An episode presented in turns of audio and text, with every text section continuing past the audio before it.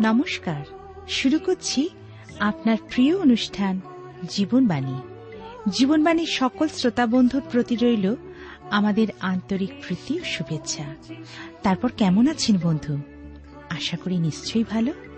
আজকাল খবরের কাগজ খুললেই দেখা যায় খুন, ডাকাতি, ব্যভিচার এবং আরও দুর্বিষহ দুঃখজনক ঘটনা। কিন্তু কেন?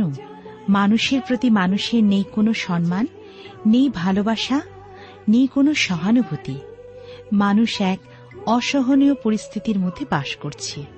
এর মধ্যে আমার আপনার কি কোনো দায়িত্ব নেই? তাহলে শুনতে থাকুন আজকের আলোচনা, যার দ্বারা আমরা সকলেই উপকৃত হতে পারি। তাহলে শুনুন জীবনবাণীর আজকের আলোচনা।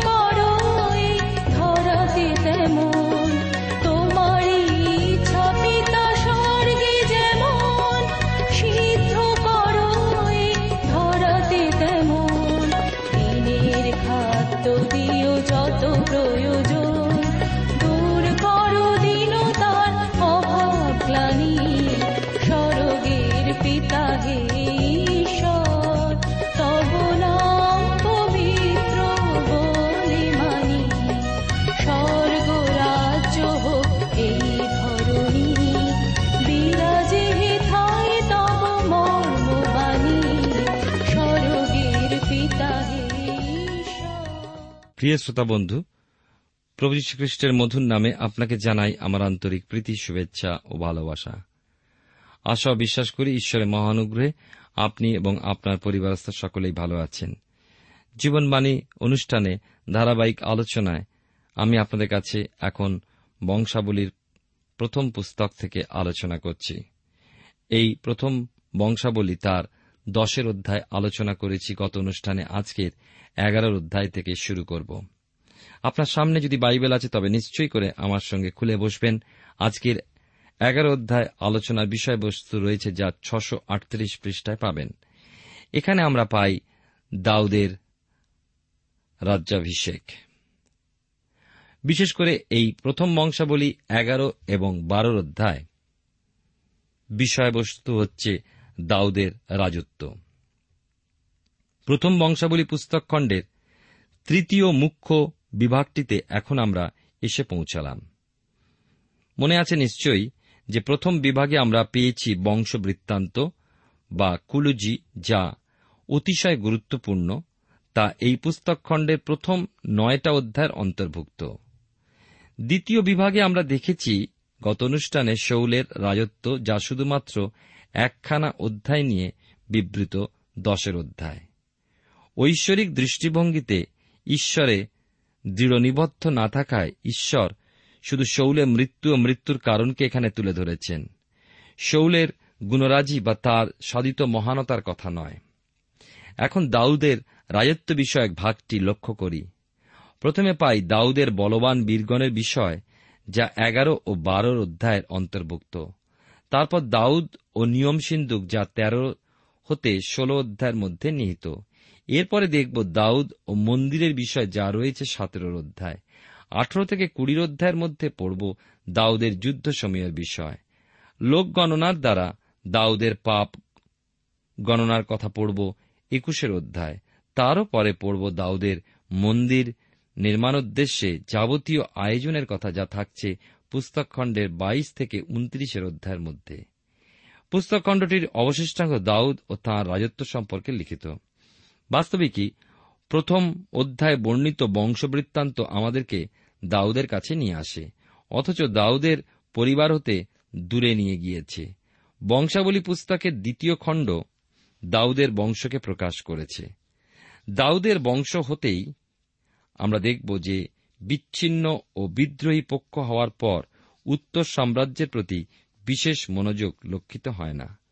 দাউদের জীবনে কিছু কিছু বিষয় ঈশ্বর বিশেষ গুরুত্ব দিয়েছেন, যেমন একুশের অধ্যায়, দাউদের পাপ হিসাবে বৎসেবার সঙ্গে ঘটিত ঘটনা অপেক্ষাও আমরা দেখি অধিক রূপে গণিত হয়েছে তার লোকগণনার কাজটা।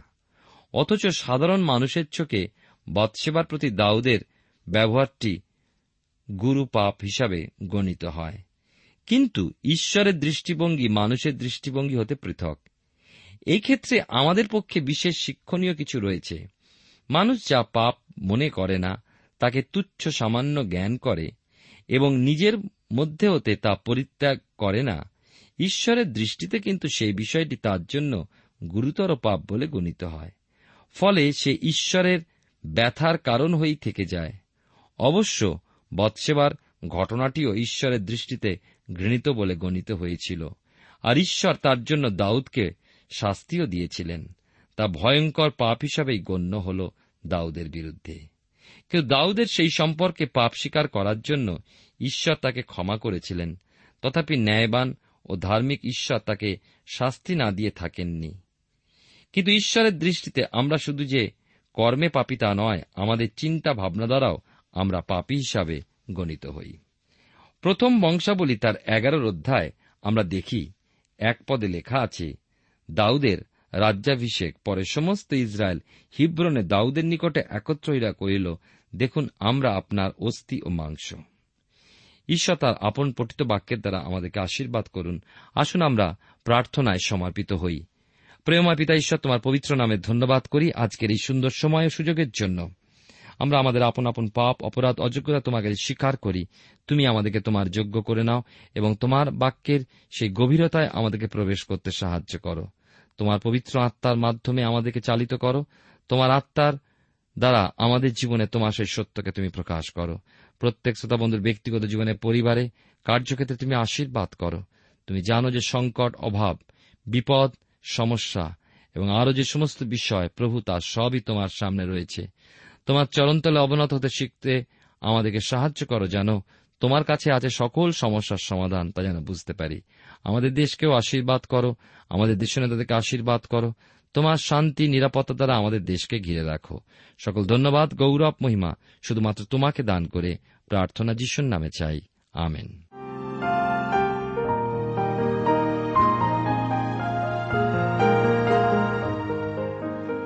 প্রিয় শ্রোতা বন্ধু আপনি জীবনবাণীর অনুষ্ঠান শুনছেন, আর এই অনুষ্ঠানে আমি আপনাদের কাছে প্রথম বংশাবলী, তার এগারোর অধ্যায় থেকে আলোচনা করছি।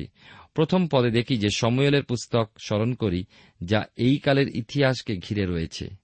আমাদেরকে বলা হয়েছে সাত বৎসরব্যাপী দাউদ দক্ষিণ সাম্রাজ্যে দুটি গোত্র জিহুদা ও বিন্নামিনের উপরে রাজত্ব করেছিলেন, যা তৎকালীন রাজধানী ছিল হিব্রন।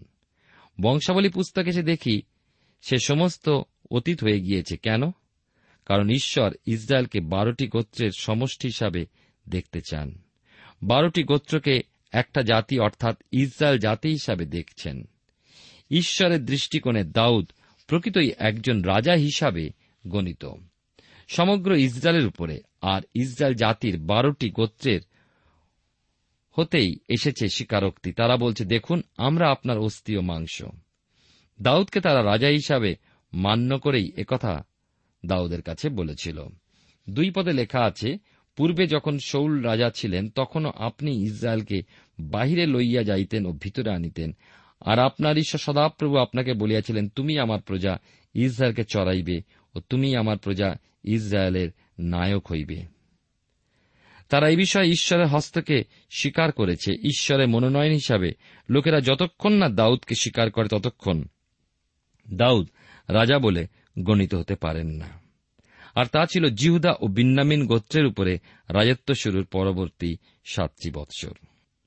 প্রথম বংশাবলী তার এগারোর অধ্যায় তিন পদে দেখুন।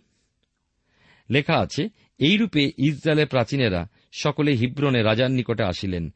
তাহাতে দাউদ হিব্রনে সদাপ্রভুর সাক্ষাতে তাহাদের সহিত নিয়ম করিলেন এবং সময়েলের দ্বারা কথিত সদাপ্রভুর বাক্যানুসারে তাহারা দাউদকে ইসরায়েলের উপরে রাজপদে অভিষেক করিলেন। আর এখন দাউদ ইসরায়েলের সমুদায় বারো গোত্রের উপরে রাজপদে অধিষ্ঠিত। দাউদের এই রাজত্বের শুরু ঈশ্বরের দৃষ্টিতেই তার রাজারূপে গণিত হওয়া। চার পদে দেখি লেখা আছে, এখানে পরে দাউদ ও সমস্ত ইসরায়েল জিরুসালেমে, অর্থাৎ জিবুসে গেলেন, দেশনিবাসী জিবুসিয়েরা সেই স্থানে ছিল।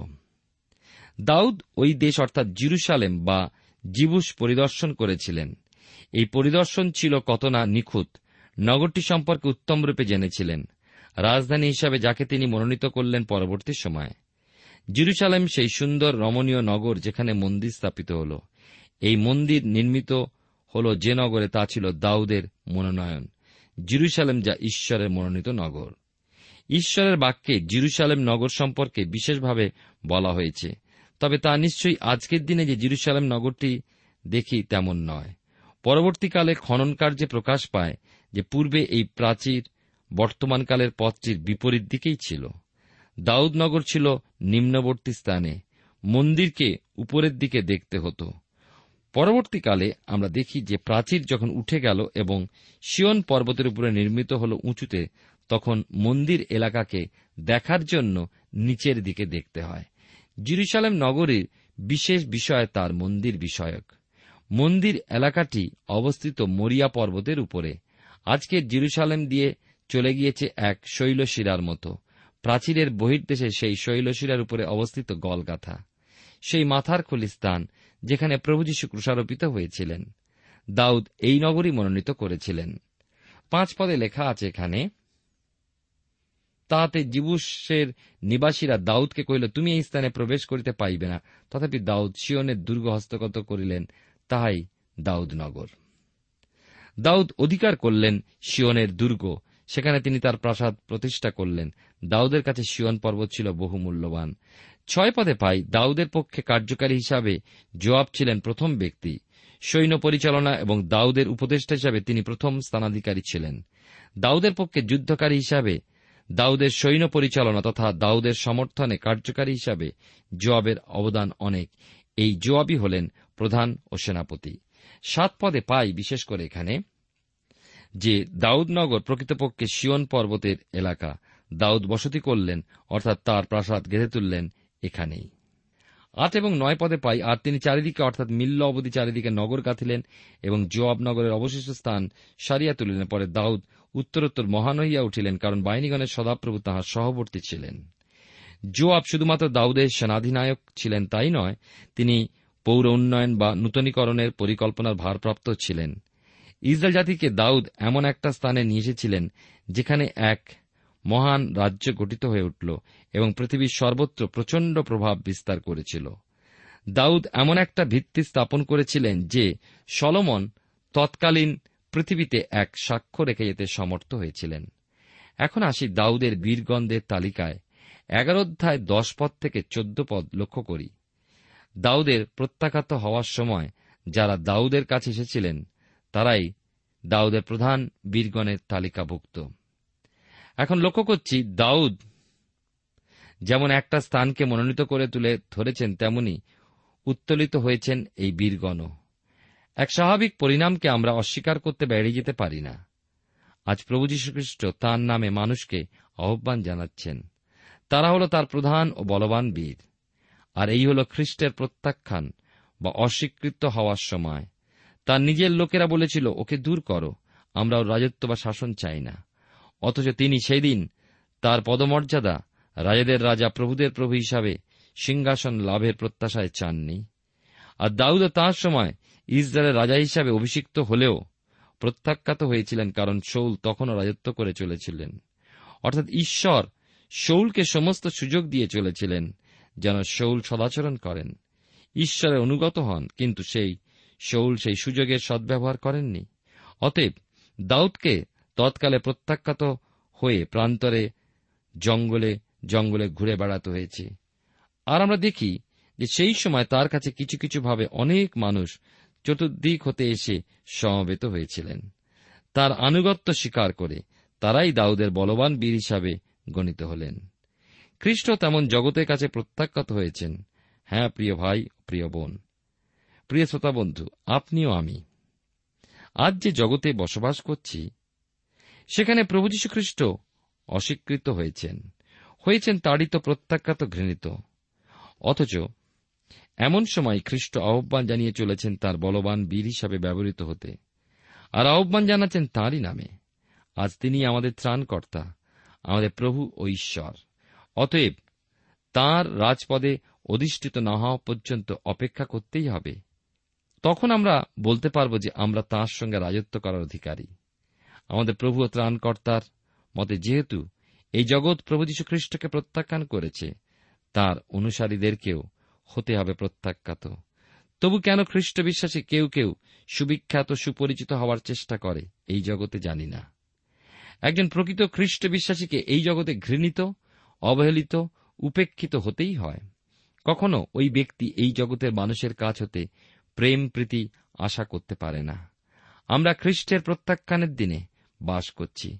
তিনি বলবান বীরের অন্বেষণ করছেন, আহ্বান করছেন বীরগণকে তার পক্ষে দাঁড়াবার জন্য। তিনজন বলবান শ্রেষ্ঠ বীর লক্ষিত হয়, যারা দাউদকে বৈতলেমের কূপ হতে জল এনে দিয়েছিলেন। সে এক ভীষণ ঘটনা। প্রিয় শ্রোতা বন্ধু, প্রিয় ভাই ও বোন, আপনি আজ কি করবেন? খ্রিস্টের আহ্বানে আপনি কি সাড়া দেবেন? তার প্রয়োজন আপনাকে। আপনি কি ব্যবহৃত হতে চান তার উদ্দেশ্যে? শুধু চাই সমর্পণ। দেহ, আত্মা, প্রাণ খ্রিস্টতে সমর্পণ করুন। কি করতে হবে তিনিই জানাবেন। আমরা বলবান থাকি না। খ্রিস্টের সন্নিধানে এসে আমরা বলবান হয়ে উঠি। চাই আমাদের অন্তরের বল, তিনি চান আমাদের ইচ্ছা, আমাদের আগ্রহ। আর তিনিই বলবন্ত করে তুলবেন, অযোগ্যকে যোগ্য তিনিই করে নেবেন। আপনি আমি মৃন্ময় মানুষ, অর্থাৎ মাটির মানুষ। প্রভু আমাদের সেই মৃতপাত্রকে বা মৃৎপাত্র, অর্থাৎ আমাদের মাটির পাত্রকে পরিণত করবেন স্বর্ণ পাত্রে বা সোনার পাত্রে, যার স্থান অতি পবিত্র স্থানে, পবিত্র আত্মার অভিষেক প্রদানে। অভিষেকের তৈলে তিনি আমাদের শক্তিমান করে তুলবেন। বল শক্তি দ্বারা নয়, তার আত্মাতেই আমরা তার প্রয়োজনে ব্যবহৃত হব, ধন্য হবে আমাদের জীবন। প্রিয় শ্রোতা বন্ধু, আপনি জীবনবাণীর অনুষ্ঠান শুনছেন, আর এই অনুষ্ঠানে আমি আপনাদের কাছে বাইবেলের পুরাতন নিয়মে প্রথম বংশাবলী পুস্তক তার এগারো অধ্যায় থেকে আলোচনা করছি। এই এগারো অধ্যায় পনেরো থেকে উনিশ পদ এখন আমরা পাঠ করব। এগারো অধ্যায় পনেরো থেকে উনিশ পদে লেখা আছে, আর তিরিশ জন প্রধানের মধ্যে তিনজন শৈলে অদুল্লম গুহাতে দাউদের নিকটে আসিলেন। তখন পলেষ্টীদের সৈন্যগণ রফাইম তলভূমিতে শিবির স্থাপন করিয়াছিল, আর দাউদ তখন দুর্গম স্থানে ছিলেন, এবং পলেষ্টীদের প্রহরী সৈন্যদল তখন বৈতলেমে ছিল। পরে দাউদ পিপাসাতুর হইয়া কহিলেন, হায়, কে আমাকে বৈতলেমের দ্বার নিকটস্থ কূপের জল আনিয়া পান করিতে দিবে? তাতে ওই তিনজন পলেষ্টীয়দের সৈন্য মধ্য দিয়া গিয়া বৈতলেহেমের দ্বার নিকটস্থ কূপের জল তুলিয়া লইয়া দাউদের নিকটে আনিলেন, কিন্তু দাউদ তাহা পান করিতে সম্মত হইলেন না। সদাপ্রভুর উদ্দেশ্যে ঢালিয়া ফেলিলেন। উনিশ পদে লেখা আছে, আর কহিলেন, হে আমার ঈশ্বর, এমন কর্ম যেন আমি না করি? আমি কি এই মনুষ্যদের রক্ত পান করিব, যারা প্রাণপণ করিয়াছে?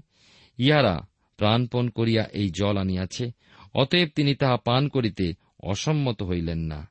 ওই বীরত্রয় এই সকল কার্য করিয়াছিলেন। আমরা দেখি যে দাউদ বৈতলেহেমে এক দুর্গম স্থানে ছিলেন। এই তার স্বদেশ যার দ্বার দেশে ছিল একটা কূপ। কত সময় মেষপালক হিসাবে জীবনযাপনকালে তাকে তৃষ্ণার্ত হওয়ায় সেখানে আসতে হয়েছে। দ্বার নিকটস্থ ওই কূপতে তাকে জল পান করে পিপাসা নিবারণ করতে হয়েছে। কিন্তু এখন পলেষ্টীয় প্রহরী সৈন্যদল বেষ্টিত সেই স্থান। দাউদ পিপাসার্ত হয়েছেন, বলছেন, কে আমাকে বৈতলেহেমের দ্বারস নিকটস্থ কূপের জল এনে পান করতে দেবে? এ ছিল শুধুমাত্র দাউদের ইচ্ছা, ছিল না আদেশ। অথচ এই বলবান বীরত্রয় বা তিনজন শত্রু সৈন্য পলেষ্টদের মধ্যে দিয়ে গিয়ে ওই কূপতেই জল নিয়ে এলেন। কিন্তু দাউদ কি তা পান করেছিলেন করেননি। এই বিষয়টা লক্ষণীয়। পেয় নৈবেদ্য রূপে দাউদ সদাপ্রভুর উদ্দেশ্যে তা ঢেলে দিলেন। ঘটনাটার মধ্যে আমরা তুল্যতার এক বিষয় দেখি, পাই সাদৃশ্য। প্রভু যীশু বৈতলেমে জন্মগ্রহণ করেছিলেন। তিনি বৈতলেমের সেই জল, জীবন জল। প্রভু যীশু খ্রিস্টের কত বলবান বীরগণ যুগ যুগ ধরে এই জল তাঁর হতে গ্রহণ করে এই জগতের মানুষকে জুগিয়ে গিয়েছেন। এরা জগতে পিপাসিত মানুষের কাছে সেই পিপাসার জল পৌঁছে দেওয়ার জন্য অনেক ক্লেশের প্রতিবন্ধকতা ভেদ করে সর্বস্ব পরিত্যাগ করে বলবান বীরের নিদর্শন রক্ষা করেছেন।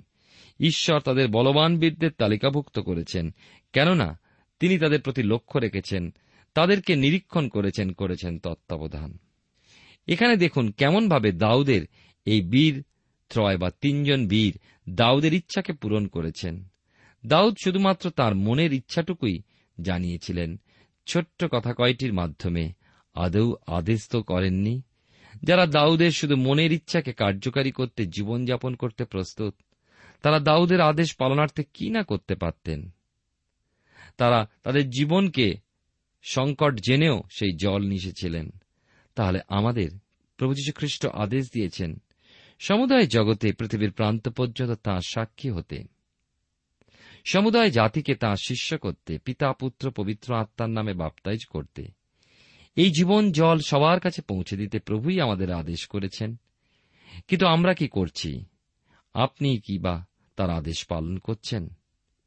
সন্দেহ নেই যে দাউদের বীরগণ দাউদকে প্রেম করতেন। দাউদের বীরগণ দাউদের উদ্দেশ্যে ক্লেশ ভোগে দ্বিধা করেননি। তার কারণ দাউদ নিজেও তাদের জন্য ক্লেশ ভোগে আগ্রহী ছিলেন। তাই দেখি দাউদ ওই জল পান করতে পারলেন না। যেহেতু তার বীরগণ জল পান করলেন না। প্রাণপণপূর্বক দাউদের উদ্দেশ্যে জল এনে দিয়েছিলেন। দাউদ নিজের স্থান ওই বীরগণের, তার সঙ্গীগণের সমগত্য হিসাবে রক্ষা করেছিলেন। বাইবেলের পুরাতন নিয়মে বাইশের গীতে চোদ্দ পদে বলা হয় যে, প্রভু যীশু যখন ক্রুশের উপরে প্রাণ অর্পণ করলেন, বলেছিলেন, তখন আমি জলের ন্যায় সূচিত হইতেছি। আমার সমুদায় অস্থি সন্ধিচ্যুত হইয়াছে। আমার হৃদয় মোমের ন্যায় হইয়াছে। তাহা অন্ত্রের মধ্যে গলিত হইয়াছে। হ্যাঁ প্রভু যীশু তার জীবন জলের ন্যায় ভূমিতে ঢেলেছিলেন। আমাদের প্রত্যেকটি মানুষের এক একজনের অনুযায়ী এক একটি ভাবে। প্রত্যেক মানুষের জন্য এই পৃথিবীর মাটিতে নিজেকে সেচন করলেন। তাই যিশয় ভাববাদী পুস্তকের নয়ের অধ্যায় ছয় পদে পড়ি, কারণ একটি বালক আমাদের জন্য জন্মিয়াছেন। একটি পুত্র আমাদিওকে দত্ত হইয়াছে। আমাদের জন্য তিনি পাতাল পর্যন্ত অবনমিত হলেন, যেন আমরা স্বর্গীয় স্থানে তাঁর সঙ্গে অংশের অধিকার লাভ করি, যেন স্বর্গীয় স্থানে দৃষ্ট হই। সেই কারণে তিনি এসেছিলেন জগতে মৃত্যুভোগ করেছিলেন। তিনি পুনরুত্থিত হলেন, তাই আমরা খ্রিস্টতে অনন্ত জীবন লাভ করি। প্রিয় শ্রোতা বন্ধু প্রিয় ভাই বোন, যদি তাঁর দ্বারা পুরস্কৃত হতে চান, তবে তাঁর সঙ্গে ক্লেশভোগ করুন। খ্রিস্টের প্রতি আমাদের যদি প্রকৃত প্রেম থাকে তবে খ্রিস্টের জন্য কষ্ট স্বীকার করার উদ্দেশ্যে শক্তি প্রার্থনা করি। তিনি আমাদেরকে বলবান বীরে পরিণত করুন। আসুন, আরও একটি আকর্ষণীয় ঘটনা লক্ষ্য করি অল্প সময়ের জন্য। প্রথম বংশাবলী তার এগারো অধ্যায় বাইশ পদে। লেখা আছে, আর কপশেলীয় এক বীরের পৌত্র। জিহদার পুত্র যে বনায় অনেক বিক্রমী কার্য করিয়াছিলেন তিনি, মোয়াবীয় অরিয়েলের দুই পুত্রকে বধ করিলেন। তদ্ভিন্ন তিনি হিমানির সময় গিয়া গর্তের মধ্যে একটা সিংহকে মারিলেন। সিংহ মারা অবশ্যই বীরের কর্ম। এই বনায়ের কত না বিক্রমী কার্য রয়েছে, এ সকল ব্যতি রেখেও বিশেষ উল্লেখযোগ্য। গর্তের মধ্যে একটা সিংহকে তিনি বধ করেছিলেন। লক্ষ্য করুন, কখন বধ করেছিলেন? হিমানির সময়। ঈশ্বর সেই কার্য লক্ষ্য রেখেছেন। প্রিয় ভাই বোন, প্রিয় শ্রোতা বন্ধু, আমি বিশ্বাস করি যে ঈশ্বর তার বিশ্বস্ত সন্তানদেরকে লক্ষ্য রাখেন। উপেক্ষা করেন না। কখন কোন প্রতিকূল পরিস্থিতিতে তার সন্তান তার উদ্দেশ্যে তার পক্ষ থেকে জীবনের সত্য রক্ষা করছে, ঈশ্বর নিশ্চয়ই তাকে পুরস্কৃত করেন। এইভাবে দাউদের পক্ষীয় বীর্যগণের নাম এই অধ্যায়ে তালিকাভুক্ত দেখা যায়। এ সম্পর্কে দেখবার বিষয় উপলব্ধি করার, ক্লেশের পরীক্ষা সমস্যা প্রভৃতির মাধ্যমে ঈশ্বর তার বিশ্বস্ত সন্তানদের জয় প্রদান করেন। যখন জীবনে চলার পথে এমন বাধা বিঘ্নের সম্মুখীন হবেন, জানবেন আর কোন প্রিয়জনও যদি লক্ষ্য না রাখে, আপনার সর্বদ্রষ্টরা ঈশ্বর পিতা অবশ্যই আপনার বাধার পাহাড় লক্ষ্য রেখেছেন, দৃষ্টি রেখেছেন, আপনার উপরে অপেক্ষা করেন, আপনার তাতে নির্ভরতা সমর্পণ। কেননা, ওই বাধার পাহাড় দূর করে এগিয়ে যেতে যে শক্তির প্রয়োজন সাহসের প্রয়োজন, তা তিনি তো যোগাবেন। তখন ঊর্ধ্ব দৃষ্টি করে আসুন, আমরা বল পরিধান করি, জয়যুক্ত হই। এরপরে আছে, সেই পুরস্কৃত হওয়ার সময় বাইবেলে প্রকাশিত বাক্যে বাইশের অধ্যায় বারো পদে লেগে দেখো, আমি শীঘ্র আসিতেছি এবং আমার দাতব্য পুরস্কার, আমার সহবর্তী, যাহার যেমন কার্য তাহাকে তেমন ফল দিব। এ হল খ্রিস্ট বিশ্বাসীর প্রত্যাশিত বিষয়। এই জগতে সে যা কিছু করবে, তার পুরস্কার সে আগামী দিনে প্রাপ্ত হবে। আমাদের পরিশ্রম ব্যর্থ হওয়ার নয়। আমরা কার উপরে নির্ভর করছি? আমাদের ত্রাণকর্তা প্রভু যীশু খ্রিস্টের উপরে, যিনি আপনি পরীক্ষিত হইয়া দুঃখভোগ করিয়াছেন বলিয়া পরীক্ষিত গণের সাহায্য করিতে পারেন। প্রিয় শ্রোতা বন্ধু, প্রিয় ভাই বোন, আসুন ঈশ্বর হাতে সমর্পিত হই তার শক্তি সাহচর্য লাভ করি, যেন তার শক্তিতে সকল পরীক্ষার উপরে জয় লাভ করতে পারি। প্রেমায় পিতা, ঈশ্বর, তোমার পবিত্র নামে ধন্যবাদ করি তোমার বাক্যের জন্য এবং তোমার প্রতিজ্ঞার জন্য। সাহায্য করো যেন আমাদের নির্ভরতা যেন তোমার উপরে থাকে। তুমি আমাদের সমস্ত অযোগ্যতা ক্ষমা করো যিশুর নামে প্রার্থনা চাই। আমেন।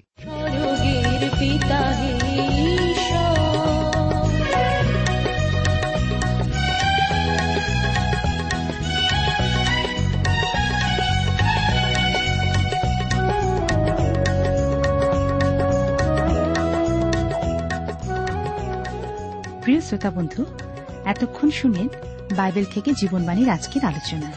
আমাদের অনুষ্ঠান কেমন লাগল? যদি এই বিষয়ে আপনি আরও কিছু জানতে চান এবং আপনার যদি বাইবেল না থাকে, তাহলে বাইবেল ছাড়া এই অনুষ্ঠান আপনি কেমনভাবে বুঝতে পারছেন, আমাদের ঠিকানায় শীঘ্রই লিখে জানান।